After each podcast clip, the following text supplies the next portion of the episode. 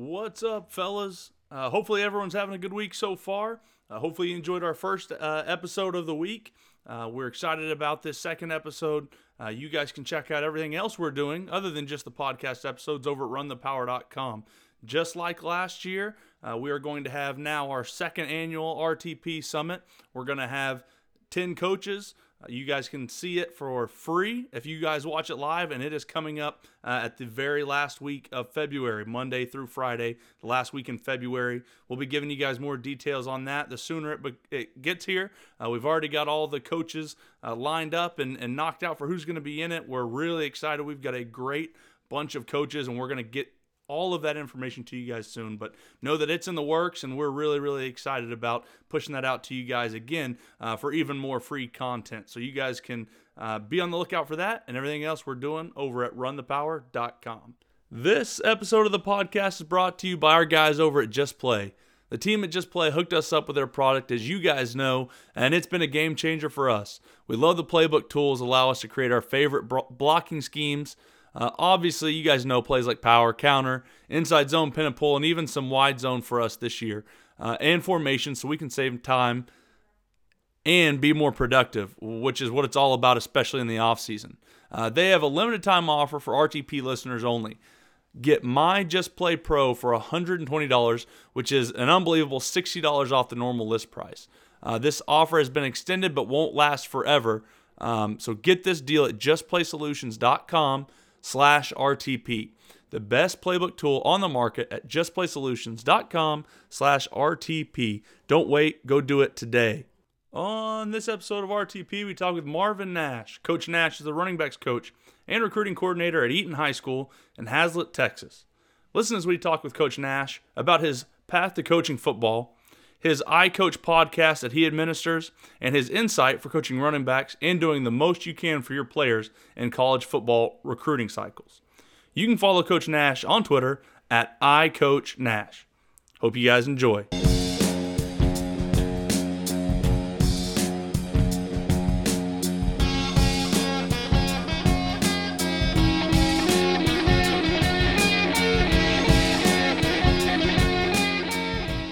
Co- I started playing ball uh, right around fifth grade, man. And when I started playing football, I was awful. I was absolutely terrible.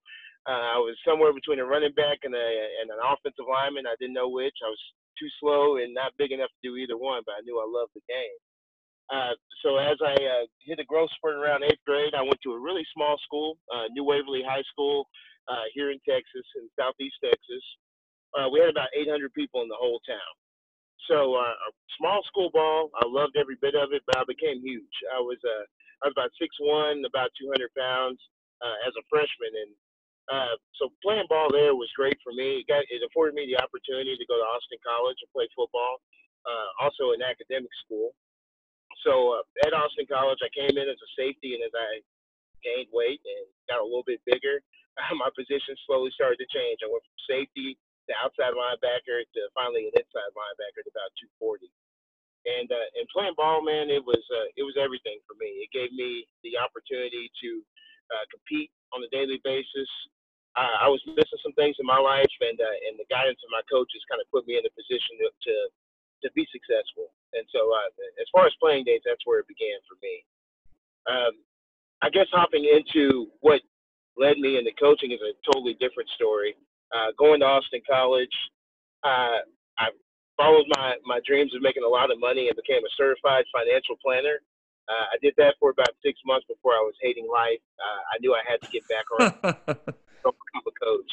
Uh, man, there's nothing worse than sitting inside a cubicle and wishing you could actually get some fresh air and then help uh, helping rich people get richer. I mean, it, it, it was everything bad that you could imagine is, is how I felt doing that. So I uh, I got out of that as soon as I could and picked up a job at this up and coming program in North Texas. Uh, a coach by the name of John Walsh uh, had started a program, Guyer High School in Denton.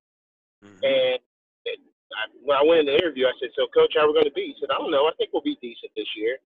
Um, and so I was a middle school coach, just doing what I could to help out. But uh, the first year they were 0 and 10 uh, with no seniors. Uh, first varsity year was 1 and 9, um, and just luck of the draw, man. Uh, I get there and we uh, we we helped the high school program go to the state semifinals, and as we all know now, I mean it's I guess 14 years later, uh, perennial finalists in the semifinals or state finals, two state championships, and just a fantastic program. So I couldn't have asked for a better mentor. I know uh, for me now, I've uh, I left I left that program. I went to Frisco ISD, uh, where I, I kind of followed my dream to be an offensive coordinator. I, I got some opportunities to help with the offense there, and then became an offensive coordinator at Crosby High School. Uh, and it brings me now to where I am at Eaton High School as a recruiting coordinator. Uh, I help with the run game, and I'm the running backs coach. That's um. Uh, so so you're you're from? Would you say Waverly? Is that that's just a little bit uh New Waverly? Is that just a little bit north of Houston? That is absolutely. Okay. Uh, so there's the big there's the big statue of um, Sam Houston. Are you north of that or south of that? We are just south of that. Oh, okay, all right. I always I always pass that, so I I've kind of got an idea then where that is. Yes, it's uh it's in the middle of nowhere. If you uh, if you blink, you miss it completely. but but some awesome. I mean, an awesome place to live around that area. I mean, I lived smack dab in the middle of Houston, so uh, a little bit different. But uh, the cool part about Houston is you get out in some of the the outskirts of Houston, and it can be you can be living in the big fourth largest city in the world or in the country, uh, and then you can go drive 30 minutes, an hour off, and you're you're in country. So it's, yeah. it's and then drive an hour the other way, and you're at the beach. Uh huh. Absolutely, man. I uh, I'm a Houston guy by heart. That's uh, that's where all my family is right now, and I love everything about it, man. I love the piney woods. Uh, you know, like you said, one one area you're in the woods, next an hour away you're at the beach. Uh, the humidity, the mosquitoes, everything. I love it. That's great. Well, well, coach. So uh, you decided to go with this this other coach that uh, and and help with his you know middle school program and or his younger kids and and he's just starting off uh, a completely new program. What was what was those first few years like? What was the, all that like? Just you know, developing and building a whole new program out of uh, you know from scratch.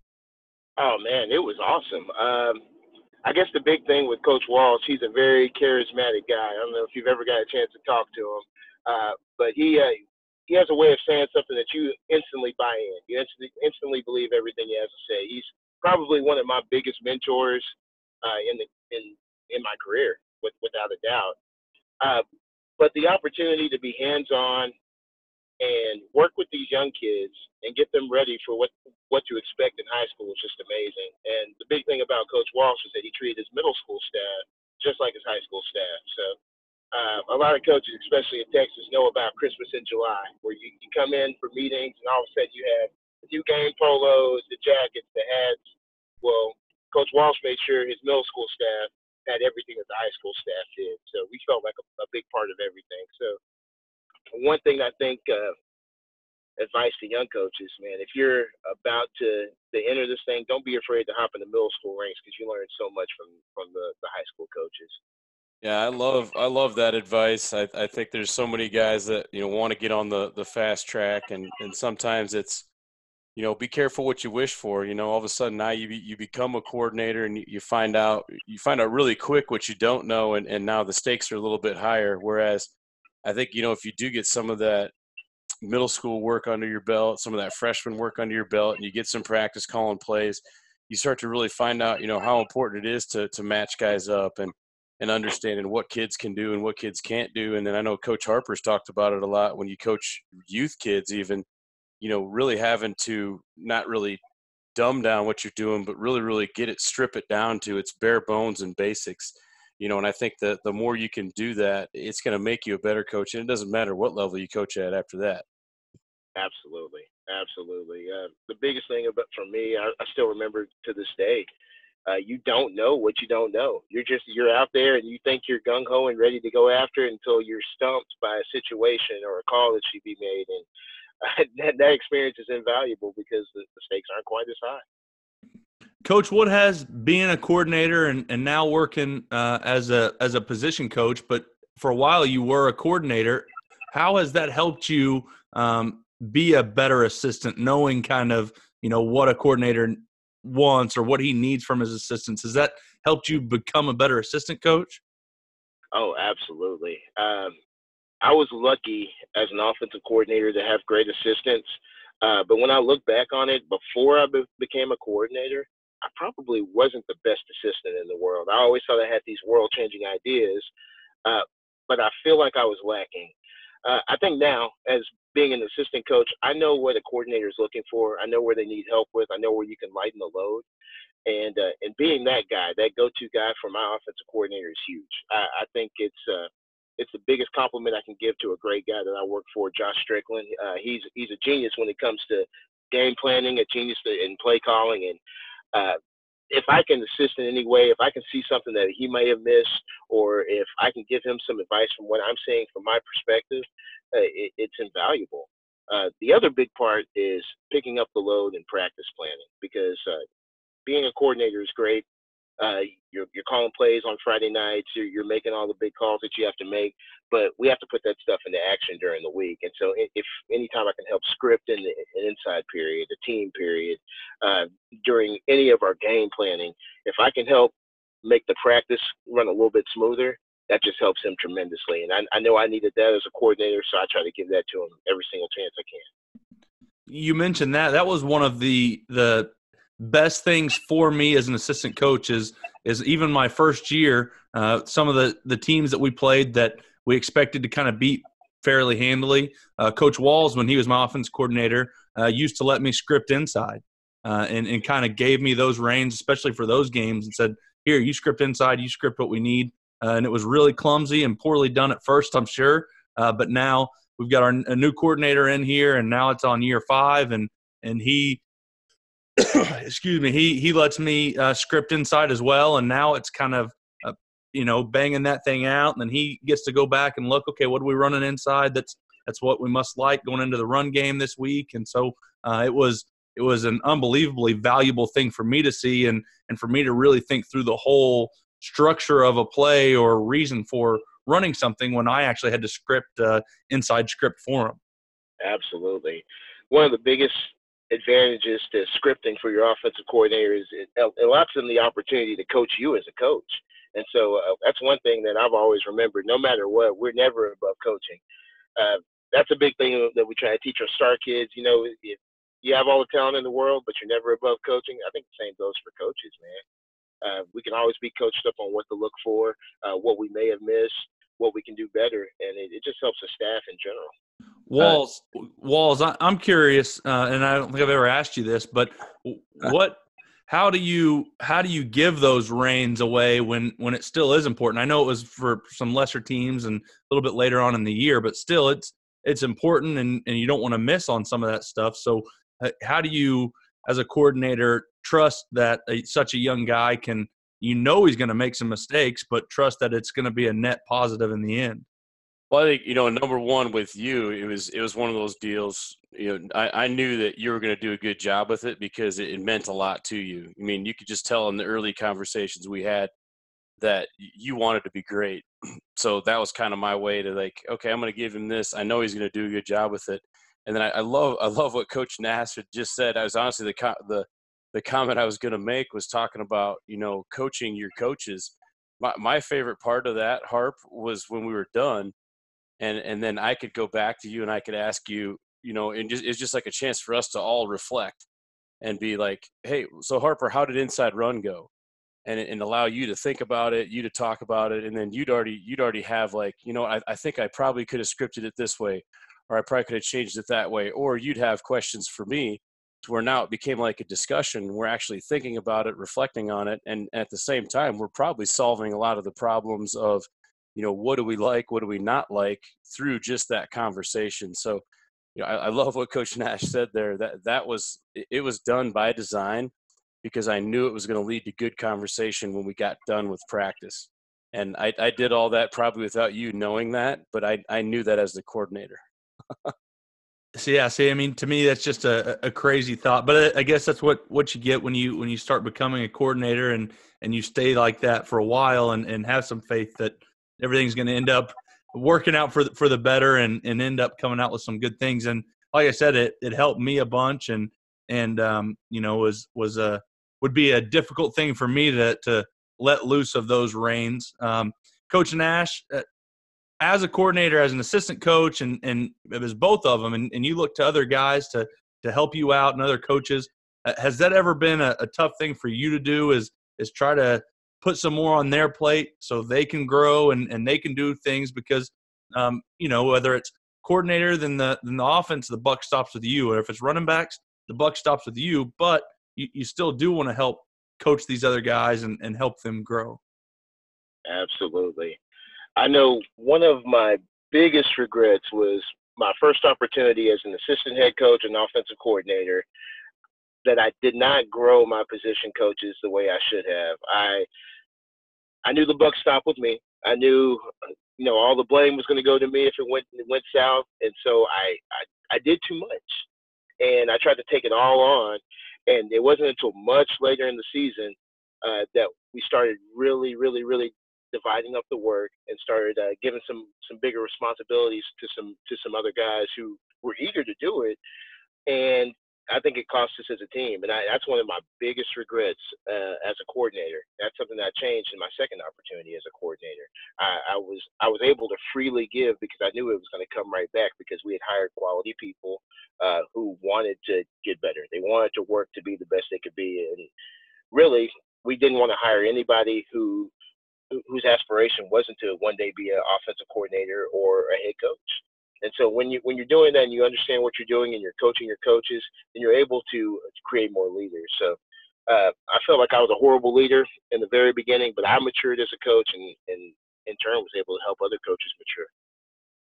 Yeah, that that also hits home, man. Because again, the, the, same story. I think you know, and I would say you know, probably nine times out of ten, you know, when you're a young coach, you, you have all the answers. You know, just like when we're we're working with teenagers in the classroom. You know, they don't they don't want to listen to the advice either. So I think you know our our our stupidity in our youth leads to that that wisdom when we get you know later on because we've made so many mistakes. And I think you know that that's the the biggest thing that you know I, I hear you saying, coach, and I've say the same thing is you know admit those mistakes, and then at, at the same time learn from them, and then when you move forward, it, it makes you a lot better person. It makes you a heck of a lot better coach. I know that. Well, coach, now now you're going over and and, and you're the recruiting coordinator and, and running backs coach and, and both really, really interesting spots. So I'd like to kind of start away from the field. I think it's awesome and, and we get to do it at some places in Oklahoma as well, but um, it, at my school anyways, but uh, especially a lot of the big schools in Texas that I see all have a recruiting coordinator and and um, I think such an unbelievable thing that a, that a school can do for these kids um, because they do have huddle, and and I think that if you're good enough and and you've got huddle and send it out, you're going to be found. But um, just that added extra help for some of these guys that might be on the cusp, or some of these guys that might get lost, or might get you know whatever, or have nobody they can ask questions to. Having a dedicated guy on staff uh, for after the season, and and I know a lot of work goes in during the season as well uh, to help these kids out. What are some things that you do for uh, your athletes and and with your communications with colleges and and with their highlights and different things that uh, maybe some other coaches could steal from you to help get their kids' names out. Absolutely. Um, I know for me, the biggest thing is that it allows me to get to know our kids a little better. Because uh, so I sit down and have a one-on-one interview with every kid, uh, with every senior for sure. If they have any interest in playing football, I don't care if it's uh, JUCO through D1 through Power Five if they have an interest in playing, we're going to sit down and go through a, a thorough uh, worksheet so I can understand what their goals are ultimately. We also meet with our juniors and our sophomores. Uh, we don't meet with our freshmen right away.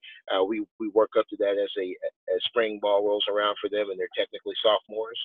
Uh, but the biggest thing is we have to find an individualized plan. I know uh, I'm also a special ed inclusion teacher, and we always work with individualized plans for each student to make sure that they're getting what they need uh, I do that. I use that same approach in recruiting, and it's it's it's worked hand over fist for us as far as getting the interest from the correct colleges. Uh, the second thing I do from that is I've accumulated a database from coaching clinics, from AFCA, from Texas High School Coaches Association, uh, of me just walking up to different college coaches, introducing myself, and exchanging numbers. And then from that point, I just keep in constant contact and I build a personal database based upon that. And then I also just get on the internet and I'll just look up their numbers and look up their emails.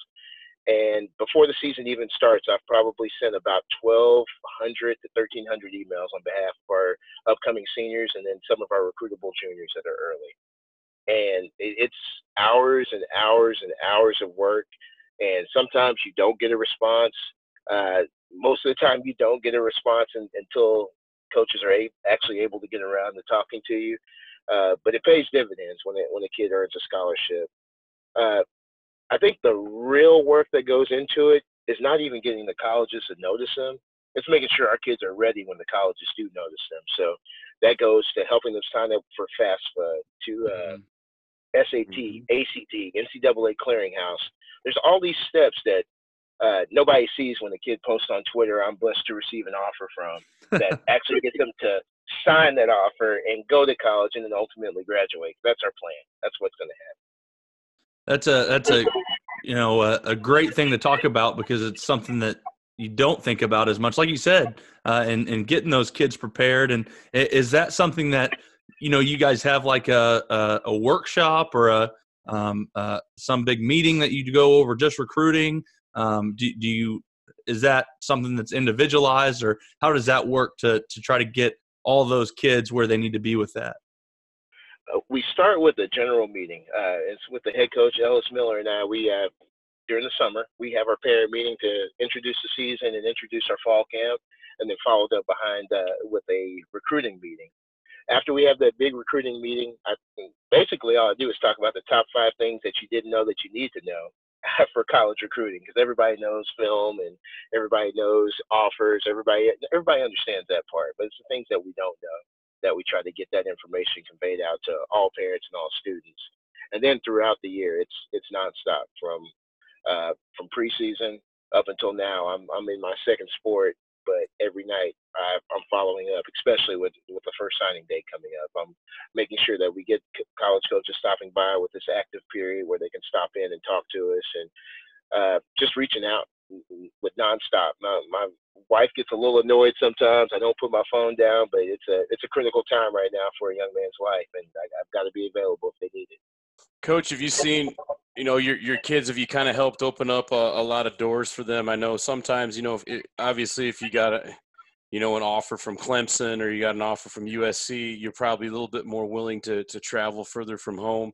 You know, I always thought it was a little bit more difficult. You know, now a kid gets, you know, say it's an NAIA, a D three. I know a, lo- a lot of the teams, you know, playing football up up north, you know, love to recruit Texas. You know, how do you kind of open up a lot of those kids' eyes to you know a bunch of these other schools that that are you know maybe in some of the colder climates and they're further you know drive away from Texas, but uh, but kind of opening them up to you know what, hey man, it's it's going to be a, a, a, cool new experience for you. Yes, yes. Um, I guess the big thing, the the big misconception with uh, with our kids, I sound like an old man now, but kids these days, uh, they only think that it's D1 or bust, and you know they're willing to travel if you're going to USC because who, who wouldn't mm-hmm. who, who, wouldn't go to Southern California? But when it's uh, when it's like Wisconsin Lutheran or uh, Mount Union or whoever stops by to talk to us about a, an opportunity for a young man, uh, what I always try to redirect our kids' attention to is what they said they wanted, and that goes back to our individual meetings. Uh, with motivation, a big thing for me with motivation is I have to know what you want. I can't make you want what I want. I need to know what you want. And if you said that you want to play college football, it doesn't matter the level, you just want an opportunity. Well, here's the opportunity. Let's talk more about why it's an opportunity.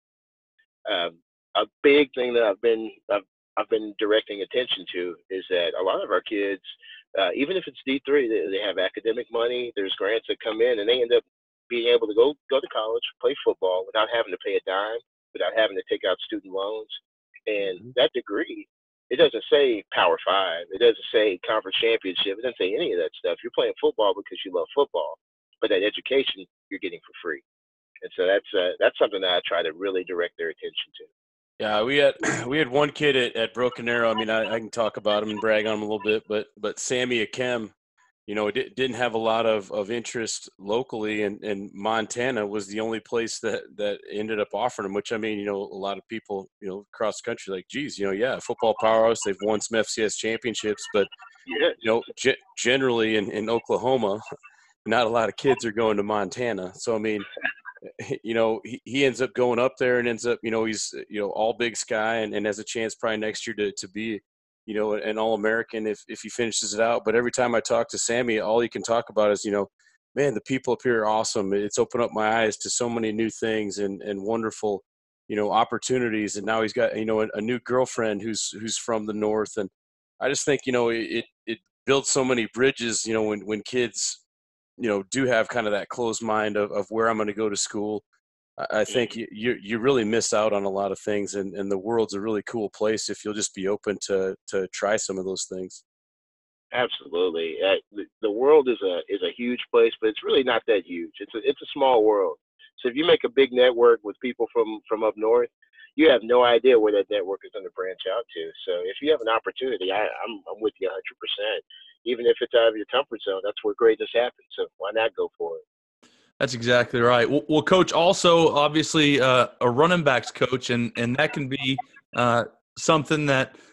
Uh, some guys will, will, look at it and say you're a really good running backs coach if you've got a division one running back uh, and you're not as good when you don't but uh, that, that could be said probably for every position uh, so, what are some of the major key points that that you you've got to get drilled into some of those running backs' heads, no matter what their skill, no matter you know, take away the 90 yard runs that, that some freak athletes are just going to have and some aren't, but what are some things that non-negotiable doesn't matter if you're the worst kid or the best kid at running back these are the things we want to do and i'm going to assume that obviously probably number one is, is ball security but what are some of those things?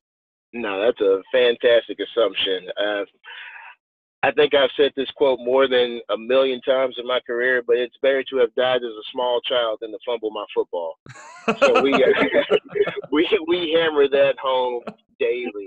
Cup the wrist, high and tight, five points of pressure, um, and we we that's an everyday drill. Ball security is everything because your job as a running back is to take care of the football no matter what's happening. Anything else can happen around you. The line can miss a block you can uh, they can jump off sides and hit you late. Whatever happens, hold the football. That's the number one thing we teach. Uh, the other thing for me is I am a conceptual teacher. So if we're teaching the inside zone concept, we're going to know the inside zone concept against every front possible and where the cutback lanes appear and what happens with slants. And we look at different blitz packages and we dissect every run play to how it's going to work that week. And so our film study is long, it's intense, but you're going to be prepared when you hit the field. And I, am I'm, I'm very proud of the, the young, I have a stable of running backs this year, uh, all juniors, they're young guys that were coming off of our, our second JV team. Uh, hadn't played the varsity down yet. And one of them went for nearly a thousand yards. He had one game where he went for 240 in a big district game, uh, scored two major touchdowns that gave us a big win this year. Uh, and the other came in to spell him and he was close to about 700 yards this year. So for a you know, not a predominantly run team, we did a great job in the backfield identifying the fronts we were going against. Uh, and also, if I start with ball security and if I go scheme next, the next thing is acceleration and finishing your runs. So we'll we'll never ease up. We always finish our runs, even if we're going out of bounds. Uh, I've been encouraged by our kids almost getting flagged for unnecessary roughness with the ball in their hands. I like them finishing the run. So, That's awesome.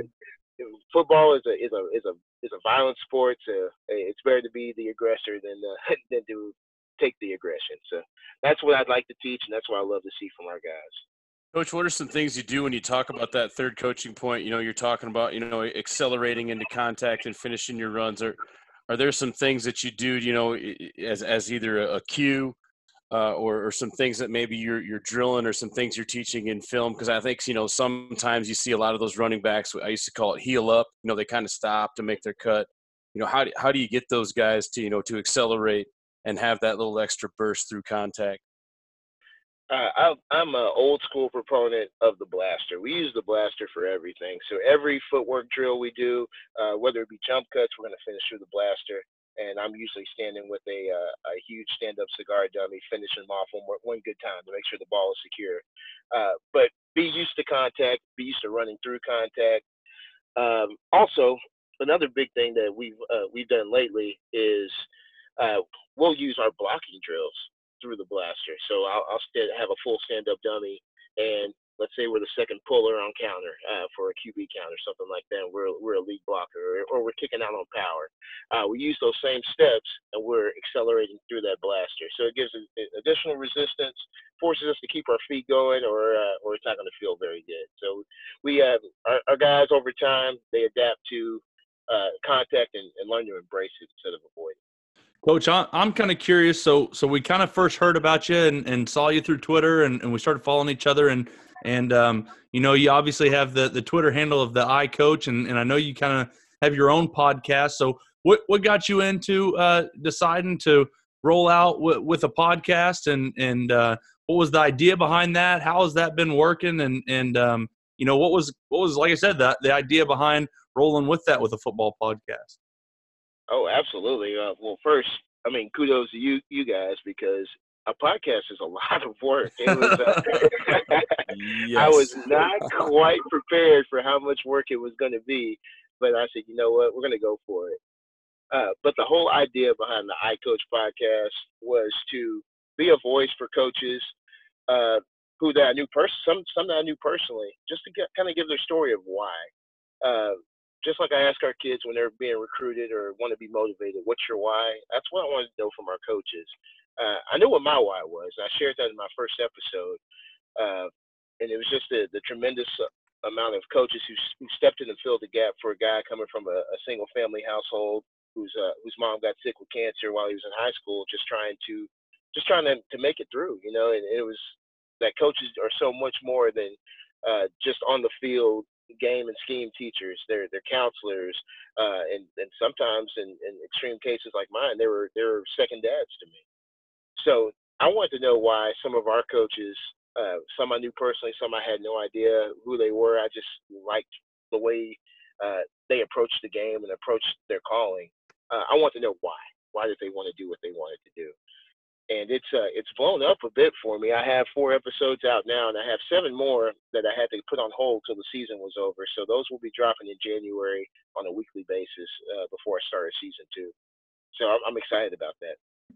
Yeah, it sounds like a I mean a great concept, a great you know idea uh, behind it. Um, you know, and and it's a it's an unbelievable important question. Like you said, that's that's what you ask your kids and your coaches and and uh, everybody. You know, why what's your why behind being out here and, and doing this? Because it's it's uh, it's not easy at times.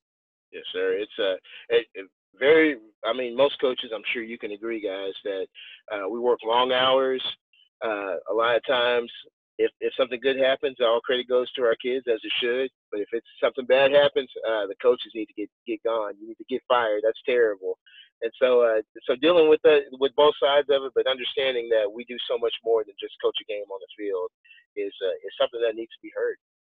Yeah, I think I think being able to get inside the brains of, of coaches and, and and you know literally I think to hear just kind of the you know the the unfiltered thoughts. You know, I mean when when they talk to the media, it's it's always you know most of the time going to be coach speak.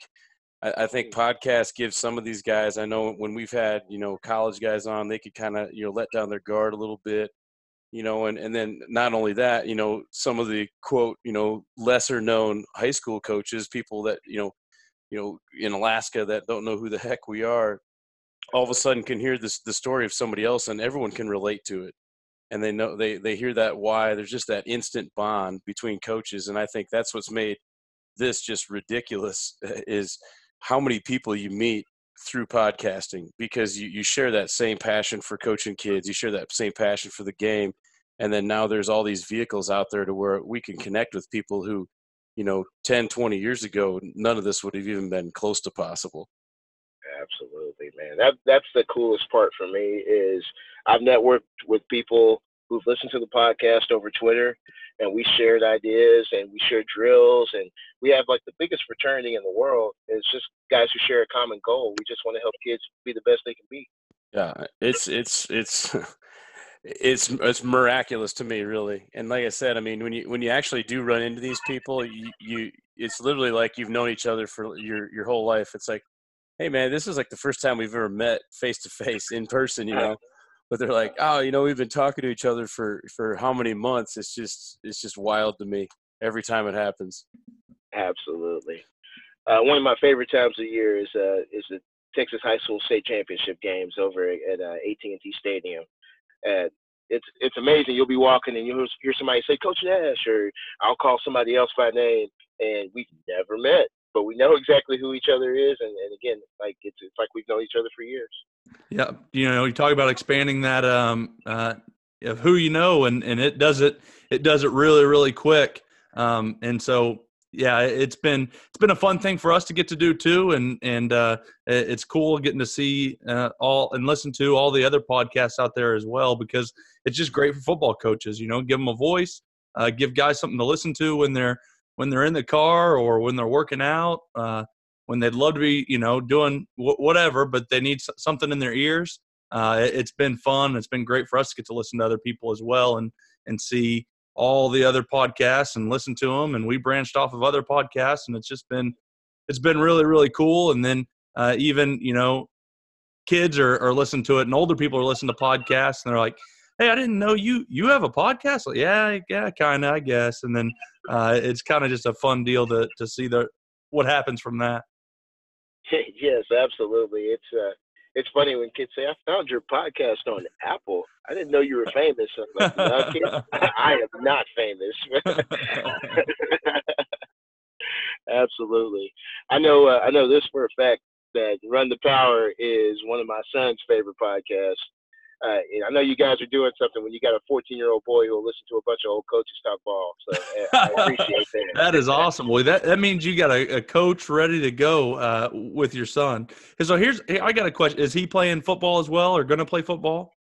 Yes, he is. He uh, he actually had no interest in football until seventh grade. So we never forced it. I let him play flag in sixth grade, and uh, when he got to seventh grade, he started playing, and it kind of helps that he's six one, about one seventy, and have a little bit of a motor on him. So yes, know, that helps. That's a, that's pretty good. So he's a he's a DN wide receiver, and and just he's loving life right now, man. So I'm I'm hoping he just continues to stick with it. So, so my question for you, if he does decide to, to continue with it and he gets up to the high school level, uh, is is that something that you would like to be his coach? Would you like to be on the same staff? Would you like to be his position coach? Uh, or would you want to be uh, away from it and and doing something maybe at a different school or make sure you're on the other side of the ball? What because each each dad's uh, you know quite a bit different from the other with with how they're going to handle that, and I'm going to have to probably handle that here in uh, excuse me here in like uh, 10, 15 years. So uh, I'm trying to get my my mind around it now too. Yes, and I tell you this, I've been putting off that conversation for a long time. I'm a I'm a very demanding coach, and I, I don't want to ruin that father son relationship. But I've uh, I've seen I've been on staffs where the head coach uh, and his son was was a player as well, and just the bond and how quickly they grow together. It seems like it it, it didn't doesn't hurt the relationship at all. And so that's uh that's something that I'm leaning towards. It would be a dream of mine to coach uh, to coach my own kids, but at the same time, I want them to have their own life. I don't want them to be associated and be like, "Oh, you're Coach Nash's son." No, I just want you to be who you are, and um, that's going to be to be determined. We'll find out here this summer. I guess uh, whether or not it's coming. my my dad, there was no way in heck he was going to coach me. I think he he knew better we we were just both too stubborn. So he'd he'd go to the other side. He, yeah. he probably he probably could have coached my brother. My brother was a lot more laid back, but even then he did the same thing. He'd he'd go the opposite direction because I think he knew that you know if he came home and he was talking ball, and it you know it, it got contentious or whatever, we we'd kind of go back and forth at it. So he, he knew a little bit better now. He he knew me a lot better than than uh, than I knew myself back then. So he probably made the right move, but it was it was kind of funny. He he just flip flop back and forth. yes, which uh, what's kind of funny is that my oldest child's my daughter, and uh, she was my first quarterback. So if I, if I had it my way, she'd still be playing for me. But she's uh she's a varsity volleyball player now, so she's uh she's enjoying her own own success. That's awesome. That, that's that's to me kind of the cool part. If if you are going to be a dad, and and the kind of the cool part is to be able to uh, have them around all that as they grow up. I mean, that's one of the coolest things for me right now is I've got a, uh, a you know a six and a four year old, and I get to bring them up to football all the time. I mean, they get to come up. We've got a little indoor, and we've got our our practice field, you know, our game field, and they get to live there almost, and and uh, it, it's just an awesome feeling. Absolutely, that's uh, that's probably the best part of being a coach is being able to have your kids around, and uh, then your your school kids get to meet your your home kids, and they uh, they they become part of the family. It's it's pretty awesome, man. Uh, I know for my youngest, he pretty much thinks he owns the uh, the facility. He just he runs around and does whatever. He's he's playing football with the guys in the indoor, and he's uh, he's shooting baskets in the in the gym, and he's just at home. And I, I wouldn't trade it for the world. Having those guys on the sideline, uh, playing in one of the greatest stadiums ever at AT&T Stadium so often, and having them right there beside you, it's uh, there's nothing like it. Yeah, what what a cool atmosphere to be able to grow up in. I mean, you think about it. You know, coaches obviously used to being around kids and molding kids. So I mean, when you're able to bring your your own kids around, or you know, nieces and nephews, sons and daughters, I mean, it just almost kind of like you said becomes an extended family, and you know they're going to be around you know good people and, who know how to to raise people and know how to raise young people. I mean, I, I just think it was, you know, being a coach's kid myself, I, I still look back at it and just smile uh, about how lucky I was. Absolutely, absolutely. It's a it's an unbelievable experience. Well, Coach, I, I know there's a lot of coaches also uh, in Texas that um, I don't know if it's a rule or it just almost always happens, but that coaches, uh, you know, a lot of them have, or most of them have a second sport. Um, how does that play into your uh, obviously, I would assume you know probably football is your first love as far as sports goes, but then you're you're taking some time away from that to coach another sport, which is unfortunate, but I'm sure it's still it is nice to get away from it, and you you get a chance to uh, be around other kids and help mold other kids. So, uh, what is that you know kind of dichotomy like for you uh, when football season is over and now you know you're spending your time uh, with another sport?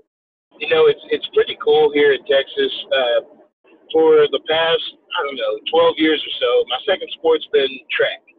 So a lot of the same participants in track and field are football players. You know, our our best skill guys usually run the, the sprints. Uh, we have our, our best linemen out, out with the throwers. It's the you know it's it's usually you're with the, your your same group of kids.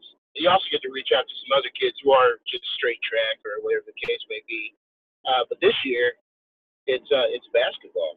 So interesting to say the least. Uh, you got the uh, slightly overweight running backs coach coaching basketball, but we're uh, you know we're we're finding some success. Uh, I'm proud to say my freshman B team is undefeated, so we uh, we're doing a good job right now. We're we're rolling, but it, it lets you meet other kids and you can inspire in any way. You know, at the end of the day, coaching is coaching, and uh, if you can coach if, if you can coach kids, then you can coach anything. I think. You just got to remember, tell them, tell them what my mom told me is you got five fouls for a reason. If you don't, if you don't use four of them, then you're not playing hard enough. Yeah, that uh, their their rule number three for running backs and brace contact. Yeah, we, we utilize that a lot. That's right. Coach Harp, if they made if they made you coach another sport, I've never asked you this one. If they made you coach another sport, what would it be? Um, wrestling probably. I don't I don't know that I know enough about any of the other sports um, to to help with anything, but it would be wrestling or basketball. I think I could get down there and and foul the crap out of some of those big guys and make them and help them finish around the around the glass, and I think I could make them better at uh, getting rebounds and boxing out. So I wouldn't mind doing that. Um, and but I think wrestling would be a lot of fun too. Just uh, but it might be way too hot to do to do wrestling. I think I have to go with basketball Plus, it would be um, over fairly quickly. I mean, you go with baseball, you're gone all year. Mm-hmm. Absolutely. And, I've and, never had baseball as a second sport, so yeah. I, and and I've heard some guys get um, you know like girls soccer and and um, you know more power. I'm sure girls soccer is great, and just definitely not something that I that I would ever want to coach. So uh, if, if I had to, I'm going with with basketball, and, and I'm sure my guess. Well, I don't know, Walls. You're you would you might be track, but I, I know you were a basketball guy. Yeah, I I was a basketball guy for a long time. I loved coaching basketball. Actually, it was it was a lot of fun. Uh, but I, I think track track just fits a little bit better with football now. You know, you get a little bit of that winter break in between. You, you kind of roll into to the spring track, and you, you can, especially now that I coach skill guys again, you get a lot of those skill guys out for track, and you coach sprinters and jumpers. It just it just makes it a little bit more sense. See them in a little bit different light. Well, and, and and makes them better football players. I mean, and and I know all the multi sports do or whatever, but uh, for I mean, a big time with track. I mean, you're making them a faster person. You're making them stronger, more explosive, uh, higher jumper. All that stuff is going to directly correlate to the football field, and, and it's your guys still that you're working with. And then, uh, to me, probably the coolest part about uh, if you're doing that down in Texas, Coach Nash, is man the the Texas relays. I mean all of it, track is a really, really big deal down in Texas, and, and maybe it is too. Obviously, I think probably in Iowa walls, uh, you know, but Oklahoma not not that big of a deal. But um, you know, as far as Oklahoma, Texas, Texas is is the place for track. absolutely, Texas Relays is uh, is an unmatched environment for track, without a doubt. Um, I do know this by speaking with a lot of college recruiters. They'll ask the so and so play a second sport. If you mention track, they want to hear track times. Uh, they want to see if that correlates to the football field. That can really help with recruiting. So I've always been a big proponent of track because it, you know, it is it helps you with and every sport helps, but track really correlates with football, track and wrestling. Yeah, there, there's so many guys that come through now. I mean, it's it, they want legit times. I mean, they're they're looking for the the fully automatic times. When you're talking skill kids, defenders, you know any of those guys that that sprint and they have a, a good sprint time i mean literally it's it's automatic offers nowadays. The kid hey what's the kid running the 100 if he runs 10-8 boom he's got an offer you know? If he's a line if he's a linebacker you know he's got some size hey coach what's he running the 100 man we, he's been timed in, in 11 11 1 in the 100 boom he's got an offer. So i mean it, it's it's like you said coach i mean guys guys are looking for that baseline speed. How fast are you? And and can you verify that you know? If it's verified by a track, fully automatic, game on, you're going to get offered. Absolutely. Absolutely. Well, coach, uh, you know, kind of coming up on an hour now, but um, the thing that I always love to ask guys uh, before we let them go is uh, when you're watching uh, another team's offensive line, what's some things they'd be doing that would make you think highly of their offensive line coach? Oh, man, it is finishing your block. I love to see somebody throwing somebody out of the club. I, I love for a pulling guard to uh, finish a finish a DB and just take go ahead and take him to the water cooler. If I see that, then I'm saying, okay, whoever your O line coach is, I love that guy. He's doing a great job. Uh, physical O lines who never stop and can get out and run on DBs are the deadliest of, of all O lines, in my opinion. Coach, is it a is it a rule with your running backs? Do they got to go celebrate with the offensive line on a touchdown? Yes, I am not. Uh, I'm not with the selfishness. If anything, uh, you better be going to, to buy those guys some pancakes the next morning. Especially with my young man ran for 237 and two touchdowns off of about 12 carries. O line was opening up holes all over the place, and every single time, every big run, he didn't do the feed me Zeke sign. He didn't throw the first down.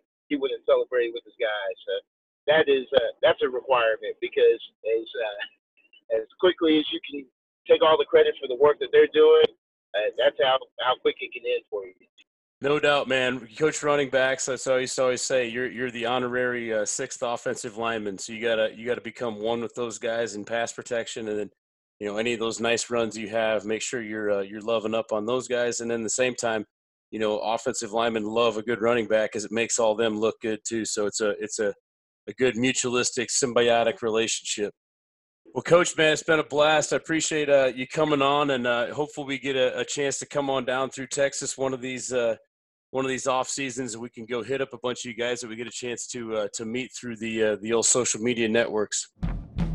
And that's going to do it for this episode of RTP. We want to again thank all of our sponsors. You guys make sure and go check them out. Help grow our community by telling other coaches about Run the Power. And if you enjoy running the power, go get your shirt, long sleeve, or hoodie at runthepower.com. Also, if you have any topics or any questions you would like for us to discuss in the next podcast, simply rate our podcast and then leave a comment in the writer review section of the podcast app. This will help our podcast rating as well as it'll allow us to answer the questions you all want answered. make sure and go check out our blog at runthepower.com. Follow me on Twitter at Harper underscore coach and Coach Walls at Coach Brady Walls. Run the Power now also has its own Twitter and Instagram, and you can find that at Run the Power. Hope you guys enjoyed this one. Talk to you soon.